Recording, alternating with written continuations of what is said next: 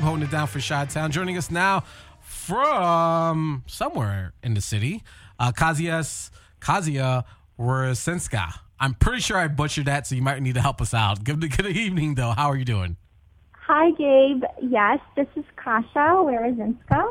I was I was pretty close. Almost. Very almost. Close, but not not quite. I, I'm sure people have done far worse than I did.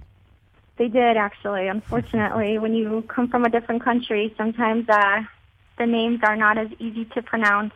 Oh, yeah. No, America as a whole, we suck at, like, uh, being able to... For pronunciations. Pr- pronounce, like, other people's cultures. We we totally suck at that. That's why we should travel more often. I know, but but we got to get these Spirit, uh, you know, cheap, cheap uh, tickets to, to travel anywhere. Folks is broke. Yeah, definitely. I, I can I can understand that. uh, but thank you so much for joining us. I'm, I'm really excited to talk about uh, In Her Shoes Foundation. You guys have an upcoming event next month. Uh, that's really exciting. I, I was uh, uh, someone reached uh, a family member reached out to me, said like, "Hey, this is a really cool organization doing some really cool things." Uh, so let's learn a little bit more about In Her Shoes Foundation. Uh, what is the the, the, the organization's mission uh, behind uh, what they're doing? Sure. So I actually am the founder of In Her Shoes Foundation and the current executive director.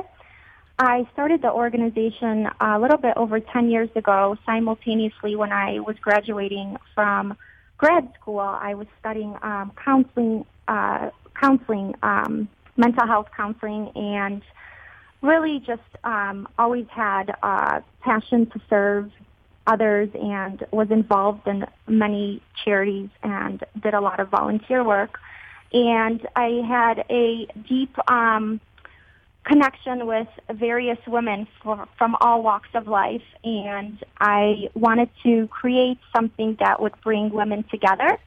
So I initially started off by hosting professional development workshops to inspire, educate, and support women Um, so that we can understand what it's like to be in another person's shoes, since we all came from different cultures and, you know, we had um, different professional experiences and, and passions. I thought that it would be a great opportunity for women to come together to share some of their experiences. Simultaneously, I really um, fell in love with the field of counseling. So I started my uh, internship and practicum with uh, the Cook County Jail and started to work in some vulnerable communities with high-risk uh, individuals who presented with suicidal, homicidal uh, thoughts, maybe had a history of psychosis, and just a lot of stress in their lives. Sure. And I did that for ten years, working for various organizations, um, psychiatric hospitals, emergency rooms. And through my experience, I realized that there was a gap that was not being filled. And that gap was um, giving people the right tools so that they can prevent crisis from occurring. And so after having my own personal um, meltdown of, oh, my gosh, how am I going to save the world, right? 'Cause right. Graduate initially, you want to help as many people as you can, and realistically, um, you end up reaching burnout in our field. Sure. And so I took some time off. I went on a sabbatical to Florida, and I kind of reconnected and felt more balanced and complete. Came back, um, had so much uh, experience with mindfulness, and got a chance to really reflect on what can I do with the organization to create more change. And so I sat down with our volunteers, and I developed um, a program to inspire and educate young girls so that we can prevent them from being in a crisis. Yeah. So our vision is to empower and inspire every girl and woman to be her personal best. Um, our mission is to really embrace the potential of women and girls by providing them with uh, positive influences, learning opportunities, community partnerships, and leadership development. And we do that through three different programs. So that's kind of the background of why In Her Shoes Foundation exists. Uh, today we have over sixty committee volunteers and an executive team of committee chairs who are working closely to really deliver uh, our mission and develop more partnerships within the community so that we can help as many women and girls as we can. Hmm. Are you guys working with uh, schools in the city, or, or uh, nonprofit, or, or yourself, or uh, with other nonprofit organizations? How do you guys get in contact with or identify uh, at-risk individuals? So I think that um, it was really difficult to be able to manage running a nonprofit and to be a full-time dedicated crisis counselor working seven days a week. I was working overnight shift, so when most of the world was uh, working, I was sleeping, and vice versa. Mm. I was on call most of my life, um, actually responding to crisis emergencies. I also did some uh, on-call as needed um, help for various hospitals, and it was really hard to develop partnerships because, again, I was, you know, sleeping during the daytime. Right. So when I came back from yoga school, I felt like I could no longer be on call twenty-four seven, and I decided to transition into private practice. And when I did that, that allowed more room for me to grow the organization. Mm. So we did partner with uh, multiple uh, universities. I had um, a lot of communities reach, uh, community service agencies reach out because they were interested in the work that we were doing. And so right now um, we are working with various schools, um, organizations, and universities to be able to deliver our programs in various capacities. Um, my entire uh, work was mainly focused on the south side of Chicago because that's where I kind of started doing my uh, sure. mental health counseling services. Right. And eventually I ended up also working in the North Shore, which gave me a lot of exposure to different people and really working with children, adolescents, adults. I realized that depression and anxiety and stress um, was real no matter how rich or poor you were. Right. That everyone from every culture and background was somehow um, exposed to those challenges. So when we work with individuals now, we don't limit ourselves to which specific community do we want to help. We go where the need is, right? Because um, sometimes there's a stigma with, oh, you know, people in the North Shore don't need help. More people on this side need more help. Right. But what we realize that there's people in, in all parts of Chicago Absolutely. And the communities that can benefit from the programs that we deliver. Yeah, I think that's the biggest misconception that I, obviously on the surface, the it appears that the north side of the city has way more resources, which is absolutely true. However, there are pockets in the city uh, where there are, you know, poverty lives, and uh, those uh, essential needs and resources, uh, students or, you know, uh, young youth could definitely benefit from those uh, kind of services that you guys are providing. Uh, we're talking with uh, Kasia Wierzyńska. Kasia. Kasia like Kasia. Kasia. I'm sorry. Don't look at me like that, Randy. I was sure like, so you just, uh, just ask her her nickname. Just ask her like a shorter version. No. Kasia. Kasia. So it's like K A S H A. Kasia. Kasia. That's just spelled K A S I A. Or you can Americanize it to Kathy, but I probably won't respond to Kathy. We're not going to do that. We're not going to be We're those not. folks. We're going to get it right. We're going to get it right. We're talking with the executive director of In Her Shoes there Foundation here on Radio one Chicago on W L U W eighty-eight point seven F M. Uh, you know, I was looking at some of the uh, the bulletin points, like uh, positive influence, learning opportunities, partnerships, uh, uh, accountability, some of these core values. You know, we're uh, and, and I think it's so appropriate now at this moment where we we just saw this week uh, Bill Cosby, the, the famous actor, uh, sentenced uh, for sexual assault. We are, today was like a huge day for the country as a Supreme Court justice candidate was uh, being uh, grilled on the Senate uh, today about uh, a sexual assault allegation. Uh, like how do how does In Her Shoes Foundations or not other nonprofits, you know, help support, not necessarily in those instances, but give and instill a, a level of confidence, a le- level of security uh, to protect themselves and tried their best to avoid sort of like making, I was, and I'm not saying that any of these women made bad decisions. That's what I'm not implying. But how do we empower women to speak up or to uh, face their uh, face these moments uh, in their time? Because like you were mentioning that there's uh, these women are or these uh, women and girls are going through very tough times, and some of them I'm, I imagine are from physical abuse.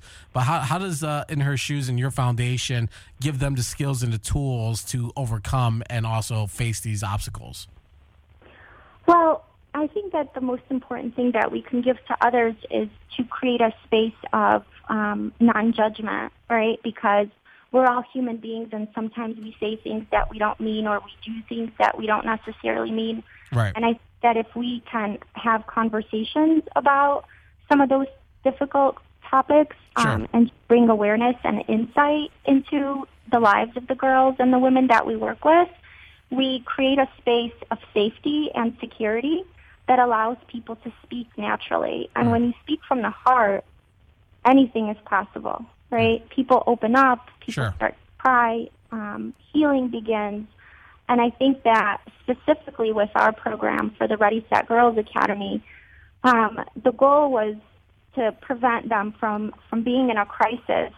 It doesn't mean that they've all been abused, you know, physically, sexually, or emotionally, sure. but maybe have encountered some kind of stressful situations, right? And everyone um, faces, uh, at one point in their lives, some kind of stress.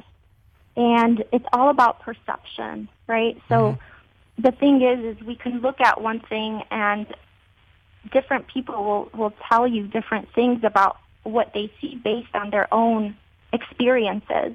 And if we can get out of those judgments and those assumptions, we can see people for who they are. So we really inspire them um, by giving them the tools. And the tools, I mean, is teaching them what can you do in these types of situations. Right. How do we forgive people that hurt us? How do we make better choices? And how do we find more understanding and empathy? So initially when I started the organization, um, everybody's like, In Her Shoes Foundation, do you guys sell shoes? Do you donate shoes? And right. I was like, no, it's about teaching others empathy. How can we understand one another, and how can right. we find a way to relate to one another? Because we're, we're, we're all struggling with the same stressors at different points of our lives. I, I think that's so important too, because now even with uh, to to go back today's to today's hearing to Doctor Doctor Ford, you know, like in I'm listening to uh, C-SPAN, and uh, the callers are just like saying these really crazy things. It's like, you know, let's like we're, put yourself in her shoes for a moment, that she had to, and I'm just talking about this moment of carrying that burden, you know, and oftentimes we just look at people as just things that you just move, replace, and we never actually really consider the emotional impact or feelings that people are enduring. And and I think it's important that we, we talk about that, so that there's a, a clear understanding of what someone is going through and why they're behaving the way that they're behaving. And like you said, sort of opening up and getting to the deeper um, causes of why people are Uh, behaving the way that they are, the, the the the social issues that they're enduring. I, I think that's all really important, and I'm glad you guys are tackling that. The root cause. Yeah, we're really excited. I think that, um, you know, a lot of the work that I did um, as a crisis counselor, you know, was confidential, but the stories um, that I listened to night after night, and, you know, um learning about why we are the way that we are really changed my perspective, and it was so easy for me to relate to all kinds of people. And after a while, you just kind of understand why people do the things they do, sure. right? So yeah. hurt people will hurt other people. Absolutely. Absolutely. And happy people will inspire other people, because yeah. they want to share that happiness. But I think that, you know, when you sit down and, and you have those vulnerable conversations, and you open up about, you know, wow, I've I've done some things in my life that maybe I'm not so proud of, but I'm constantly striving to make better choices, that's where the magic happens. And that's kind of what we do with our program, is we teach them skills, how to communicate effectively, um, how to be more mindful, right? How to bring more balance into their lives, how to create um, an environment where you find uh, understanding for others and have healthy relationships. Right. Because so many people um, don't know what's healthy versus unhealthy, right? Absolutely. Uh, what are some of the common discussions that you have with uh, with with these young ladies or women? Uh, like, what, what seems to come up uh, most often as far as areas that they would like support or learn how to receive more support in? Well, I think that um, through through my personal experience of interviewing young girls in crisis, I realized that not everyone had Um, parents or guardians or primary caregivers right. that were always present in their lives, right? So, like, maybe when I worked on the South Side, maybe mom, um, you know, was a single mom and, and she was really struggling and she couldn't really provide as much emotional support because maybe she had to work a lot and so she was kind of absent. And maybe dad had his own issues and was kind of trying to work through that and maybe he wasn't absent, right? So that emotional um, support that the children needed wasn't there. Again, I don't ever want to blame parents um, for, you know, what happens to their kids because sure. the reason um, sometimes kids get upset or adolescents or even adults, you know, they'll blame their parents, but our parents do the best that they can with what they have. Yep. Nobody is born with a book and says, here, this is how you raise a perfect child, right? Because what does perfect really mean? That's what I try to tell so, people all the time. No one listens. Nobody. They don't Brady. teach that to us in school, right? But what I no. realized was there there was a pattern. So when I was working with individuals who were suicidal, um, they had a lot of uh, hate towards themselves, mm. right? Like low self-esteem, feelings of helplessness, worthlessness. And so what would you do to help someone like that? You would want to build their confidence. So you would want to expose them to opportunities that would inspire them to make better choices so that they can feel better about themselves. Um, people that were homicidal, you know, they struggled a lot with anger, and that anger was towards others. So how can we provide, you know, um, social skills specific to anger management and how to cope with that? Because I think we all experience anger in some capacity, and it's a natural emotion. But if we can find ways to effectively um, express ourselves, right, we yep. can really help people understand and express their emotions and feelings um, in a much better way, in a healthier way. Absolutely. Uh, we're talking with Kasia, right? Kasia. There you Kasia. go. Bang. Come on now. Wierzyńska. Got that. The executive director from In Her Shoes Foundation. Um, before we let you go, you have a event uh, taking place next month. Can we learn a little bit more about that? Yes. It is called our um, annual fundraiser, and it's held at the Park Ridge Country Club in Park Ridge, Illinois. And the theme is called Turning a New Leaf because we've grown in so many ways. This is our biggest fundraiser of the year. We're going to have live entertainment, a fashion show, a live painter, of course, uh, sit-down dinner and drinks, um, and we'll be celebrating, you know, everything that we've done in this past year. And really excited because we have a couple guests, um, students from our program that will come and talk about their experiences and how their life has changed as a result of the program that we've delivered. Nice. Um, so that's October twelfth over at Park Ridge uh, Country Club uh, at six thirty-six North Prospect Avenue, Park Ridge, Illinois. That sounds really interesting. Um, Cocktail attire. There you go. Excuse me. Uh, we'll put the link up on our social medias at uh, Radio One Chicago on our Facebook and our Twitter. Um, thank you so much, Kasia, for joining us. We appreciate the insight. It's very, it's very uh, insightful, and it's. And I'm so glad that people like you and your organization are out there working and, uh, you know, really taking a, a hold on this and the touching base with the the young women of America and uh, that most need it. Thank you so much. I do hope that everyone can visit our website. We're always looking for volunteers and, you know, individuals that can contribute in any way. Um, and so I hope that you guys can all go to in her shoes foundation dot org to learn more about our program. All right, fantastic. Thank you so much for joining us. We appreciate it. Thank you. Have a great one. Bye.